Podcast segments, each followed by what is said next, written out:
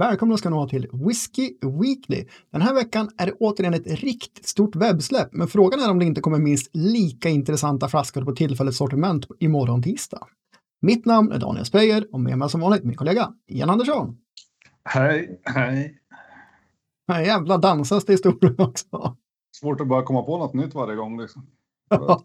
Idétorka här då. ja, det är tuffa tider alltså. Nej, men igen, jag vet inte vad du tycker, men jag tycker att eh, tillfälligt sortiment den här veckan lockar mer för både min smak och plånbok nästan. Ja, alltså jag tar en av varje. Så känner jag spontant. Det tycker ju inte min plånbok, men äh, mina gommar tycker att jag ska ha en av varje här. Ja, men verkligen. Nog för att webbsläppet är späckat med mycket bra whisky, men vi har ju provat fyra stycken ifrån tillfälliga sortimentet. Och tre av dem provade vi redan igår faktiskt och la ut på YouTube och det kommer komma som bonusavsnitt för er som lyssnar på podden eh, den här veckan, så det kommer att komma som en egen episod. Eh, och det var de här tre. Springbank Local Barley, Long Row Red 10-årig och Long Row Heated som är NAS. Local Barley också 10 år ska vi säga. Och eh, det här var ju något som föll oss i smaken eh, bägge två, framförallt Local Barley och eh, Red. Ja, precis. Alltså, det, var, det var högt betyg på båda två. Och det ska inte sägas att uh, den här Long Row Peter, det är ingen dålig whisky heller, men uh, nej, den, den halkar ju lite efter, det gjorde den helt klart.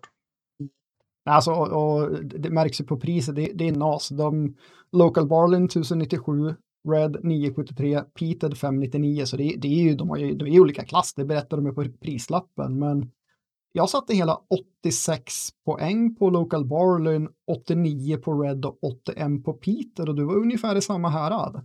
Ja, jag sa det, vi började växa samman lite för mycket här tror jag. Nu hade vi exakt samma på Springbank, 86. Jag hade 88 på Long Row Red. Eh, du hade 89 och sen hade jag 80 på Peter och du satte 81. Så vi började mm. bli fantastiskt snarlika i vår bedömningar. Jag vet inte om det Betyder det att vi är något sånär eh, någonting rätt eller om vi bara blir eh, gemensamt dåliga? Det vet jag inte. Ja, det, det får framtiden utvisa. Eller våra tittare och lyssnare, berätta vad ni tycker. Eh, men som sagt, alla fullständiga detaljer är i det bonusavsnittet då som kommer i podden och redan ute på YouTube. Mycket väl köpvärd whisky. De kommer alla tre på tillfälligt sortiment tisdagen 25. Men sen finns det en fjärde också som kvalar in i samma sortiment. Och det är den vi har i Braset. Det är ju det. Trevligt nog så har vi ju fått eh, lyxen att få prova den här också. Och mm. det, ja, den, den har ju suttit här i mitt glas en halvtimme nu och den blir inte sämre och sämre utan den blir bättre och bättre med lite luft och lite vatten. En helt superb Macallan whisky är det vi sitter med. Ja, verkligen. Alltså, färgen är ju magnifik. Den är inte fullt så röd som den här bilden som eh, de har varit ut. Eh, eller fotat har de såklart gjort. Men den är verkligen mörk och delikat. Och eh, det är alltså en Spey Malt från Gordon MacPhail. Och Gordon MacPhail har länge haft kontrakt med Macallan, alltså sen Macallan in, innan Macallan hade single malt i princip, alltså många, många år. Och de får sätta Macallan på flaskan, men det måste skrivas att det är Spay Malt from Macallan Distillery. Men de har ganska bra relationer kan man säga. Och det här är en singelkask, exklusiv för Sverige. Ja, var det så pass? Det, det förstod inte jag, men okej. Okay. Men ja. Eh, visst, det är ju en 17-årig eh, First Fill Sherry Hogshead så, som vi sitter och avnjuter här i glaset. Och som tidigare nämnt så, så är du kanske mer en sherrygris än vad jag är. Men eh, när det är en så här bra sherrylagring då, då um, finns det inget i mig som inte tycker om det. Det, det måste jag säga. Det, det är helt, helt eh, enligt eh, mig eh, hur en sherrylagrad whisky ska vara. Även om det är nära på en, en sherrybomb. Det är oerhört mycket sherryinfluens i den här. Det är inget snack om saken. Men eh, det är McCallum, Den är finstämd. Den är balanserad. Den, den är rakt igenom underbar. Liksom. Ja, men jag håller helt med. Jag menar, det är en First Fill Cherry som den har legat 17 år på, så man är överraskad över att den är så pass balanserad och inte bara är sötdränkt i sherry. Ja. ja, vi sa det, den är väldigt, den är väldigt krämig den här liksom. Det finns en klart krämig smörkolaaktig ton, nästan lite Coca-Cola i den, så det kommer en hel del liksom ganska fräscha toner i balans med då de här kanske mer typiska mörka frukterna, liksom chokladtonerna som finns i det och allting bara gifter samman. Sen var vi ju inne på om det eventuellt är något sorts kolat fat de har använt i det här, för det finns en, en liten råhet i tillsammans med fatbäskan som är kanske inte helt standard en eh, sherrybomb utan det är, eh, det är en nivå till så att det, det kan vara så. Vi, vi låter det vara osagt med än en gissning. Men oerhört trevlig detalj i den här whiskyn också. Ja, men verkligen. Nej, men det, det, någonting sånt måste det vara, att det, att det är mycket hårt rostat eller korat, eh, lättare korat då.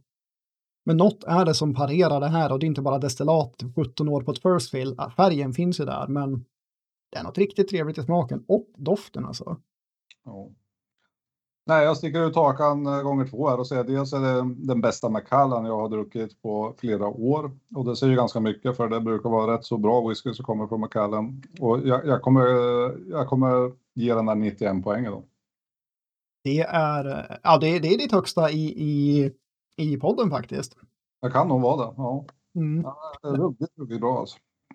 Den är magnifik, alltså det är en grym singelkask. Eh, 1949 kronor, kommer också på tillfället som vi sa den 25. 57,1 eh, procent kommer den dock ut på och både du och jag tyckte att den här kan man vattna ner ganska mycket för att öppna upp den. Eh, efter en kvart i glaset outspädd var den fortfarande ganska stängd. Det är möjligt att en kvart till icke vattnat hade öppnat upp den mer. Men jag tror du var inne på nästan 25 minuter innan du vattnade. Och då var det väldigt mycket stängt och nästan som Coca-Cola-sötma eh, var det i doften. Jag tyckte att det var färska kolaremmar. Eh, men med vatten, jädrar, då kom den till liv. Då, då klev Macallan-destillatet fram betydligt mer och fatet eh, fick, fick ett helt annat utrymme. Jag tyckte det var nära på nästan lite så här kemiskt, nästan lite bensinaktig ton i den precis när man hällde i den. Så att den behövde både både stå och andas ganska många minuter, men en rejäl, eh, rejäl tesked med vatten behövdes också för att öppna upp den. Jag är helt inne på samma spår, men eh, den här är så här, den här har djup, den har komplexitet. Eh, den här kan man sitta med ganska länge och antagligen beroende på tid, dag, humör, vad du har ätit kommer du ha ganska mycket olika upplevelser för den är så pass komplex va? och eh, lite delikat i sin råhet för den är lite kaxig, den är inte bara söt sherry Fatet får plats med sin så här bra beska, lite rosting. Kryddigt är det också. Mm. Både på näsa. Vi var lite inne på, det, det, är lite kanel. Och sen så sa både du och jag, vi är jävligt dåliga på körväl, men vet du tusan om det inte är det det doftar också. ja, det är lite gräsaktigt, lite örtighet i den och sen där finns det lite så här Coca-Cola-syra i den med, så att det, det, den har verkligen allt den här tycker jag. Ja, men den, den är grym alltså. Och det är inte bara Coca-Cola utan den har ju mycket liksom torkad frukt och de tonerna av sherryn i näsa och smak. Och... Mm. Den, är liksom, den, den, är, den är så rolig på, på smaken, för jag tycker att eh, dels så är den ju tjock och krämig och sherryrik, men så är den lite frisk också tack vare fattonerna med lite beska och sådär. Trots att den breder ut gommen i sin fyllighet så finns det ändå friska inslag från fatet och det är väl det som gör att den funkar så himla bra, att den inte bara blir en sherrybalja helt enkelt. Nej, jag sitter där och är lite småmör efter en golfrunda då, men det här var precis vad, vad jag ville ha en dag som denna. När det är lite småsoligt, inte riktigt sommar, men den passade perfekt. Det är både färska toner och det är lite mer torkade, mogna toner i den. Underbar. Ja, nej men faktiskt. Och Ja, eh, nu, nu har inte jag fått någon sorts pennanteckning här på, på ett eventuellt betyg, men alltså 91 poäng, det, det ska den absolut ha. Jag, jag, är nästan på vippen på 92, men jag, jag lägger mig på, på samma poäng som det är 91 här. Och återigen, jag tjatar om på ett betygsskala, men 90 poäng uppåt. Alltså då är det kalas whisky. Då finns det ingen att tveka på ifall budgeten tillåter. Nej, och den här, jag vet inte om vi sa det, men den ligger ju strax under 2000 kronor. Och eh, nej, men den är, den är nog värd de pengarna skulle jag vilja påstå. Den, den, den är så pass bra att den, den eh, har man de pengarna och vill köpa en whisky som är värd de pengarna, då är det ett alldeles ypperligt val. Ja, ja men jag håller helt med. Och, alltså, det, det är synd att whisky är så jädra dyr idag och Macallan har ju ett premium, men jag håller med. Alltså, vill, vill, gillar man Macallan så är det här eh, ett billig whisky. För det är en äkta Macallan, det är en single cask. Det är inte deras utgåva, men det är det destillatet. Uh, men skulle det här vara, skulle det här vara destilleriutgåva så skulle den ju garanterat kosta mer än dubblare. Alltså, man skulle nästan kunna flytta decimaltecknet ett steg ifall de var ute i, i rätt serie på Macallan. Men men, nog om det. Som sagt, tillfälligt sortiment. Hade jag plånboken för alla fyra skulle jag köpt dem. Nu får man kanske välja ut istället här. Men nej, grym, grym laddning på tillfället sortiment den här veckan.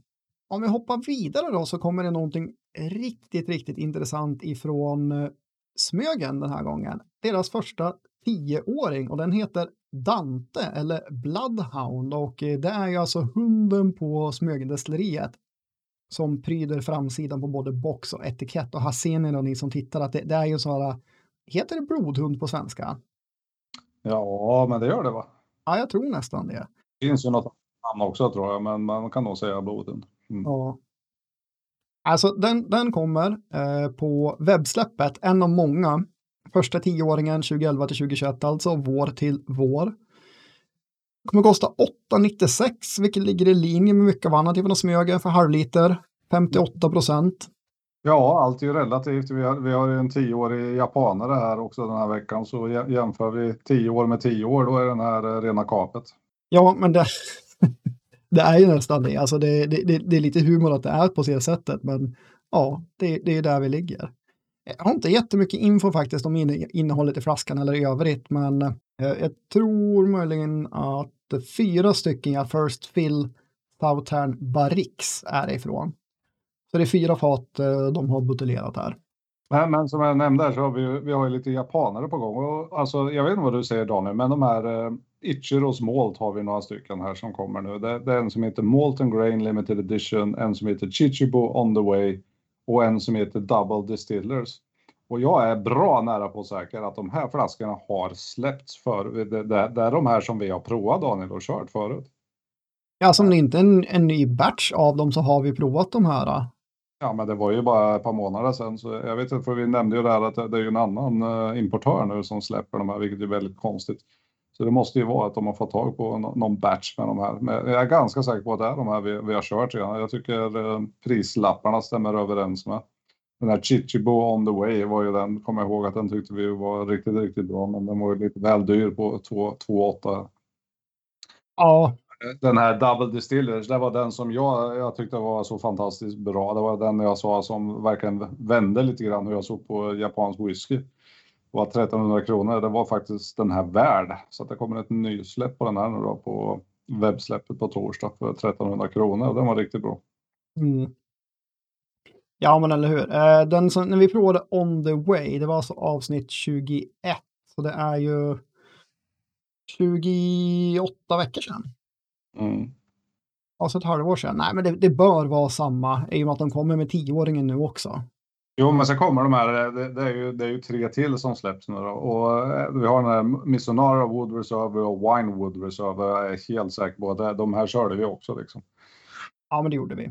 Det som dock är nytt och som vi vet om att den komma skall, det är ju den som vi snackade om, den här tioåringen. Chichubo The First Ten heter den.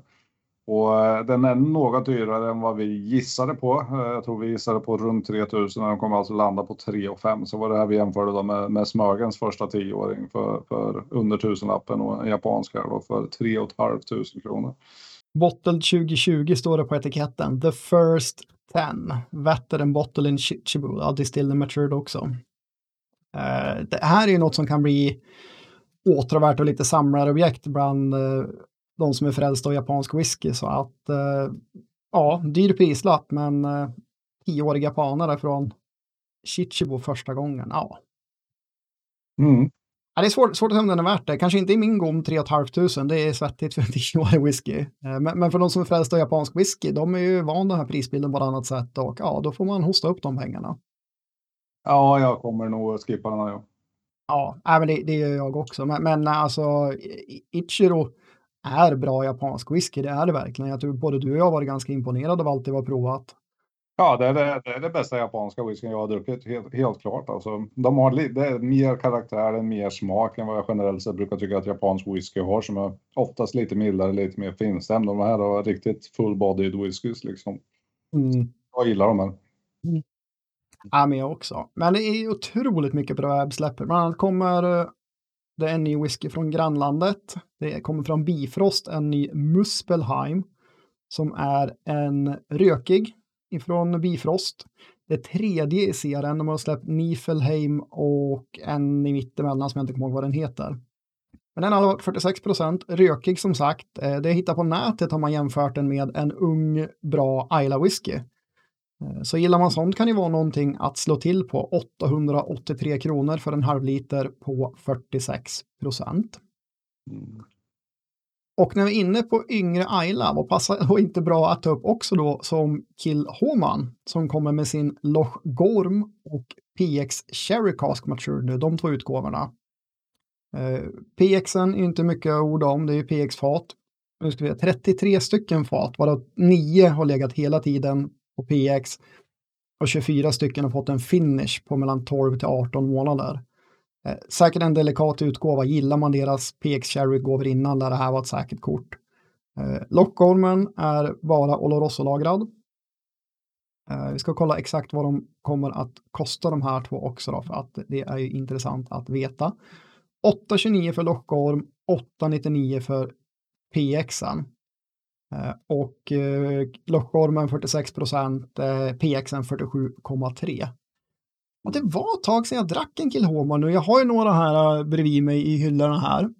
Så man borde kanske sprätta någon och göra sig mer bekant med dem igen tycker jag. För nu var det en stund sedan. Jag, jag saknar det lite grann. Jag gillar, gillar Kilhoman. Ja, jag, jag sitter faktiskt här och funderar på om det inte är dags att kanske köpa och ge sig på en Kilhoman igen. Mm, ja, men jag är lite inne på det. Det är liksom fullstorleksbuteljer. Inte mm. orimligt prissatt heller äh, för vad det är. Mm.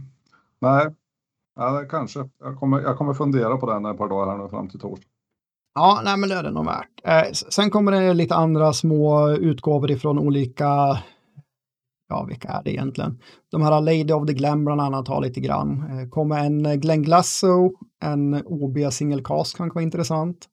Men om man alldeles för mycket pengar i plånboken, då kommer det lite dyra Glenn Dronach single casks här, 27-åringar, 26-åring om man fortfarande har mycket pengar kvar i plånboken, då kan man slå till på en liten Bowmore som ser ut så här. Som är då 27 år från deras number one Vaults, The Timeless Series. Den är faktiskt i Bowmore-sammanhang och den här veckan billig för sina 15 900 kronor. Ja, vi har ju ett Bowmore-rekord i den här veckan i alla fall. Vi har inte ett systembolagsrekord, det har vi inte. Men, men den är å andra sidan ruggigt gammal också. Mm -hmm.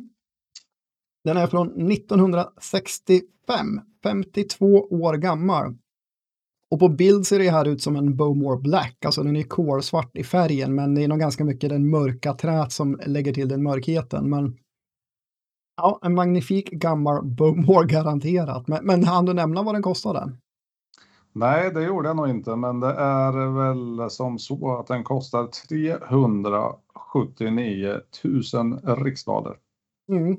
Det är ju som hittat och det är 42 procent som har överlevt eh, alla de här åren från 1965 på fatet. Så det var väl på tiden att de fick den här på flaska helt enkelt.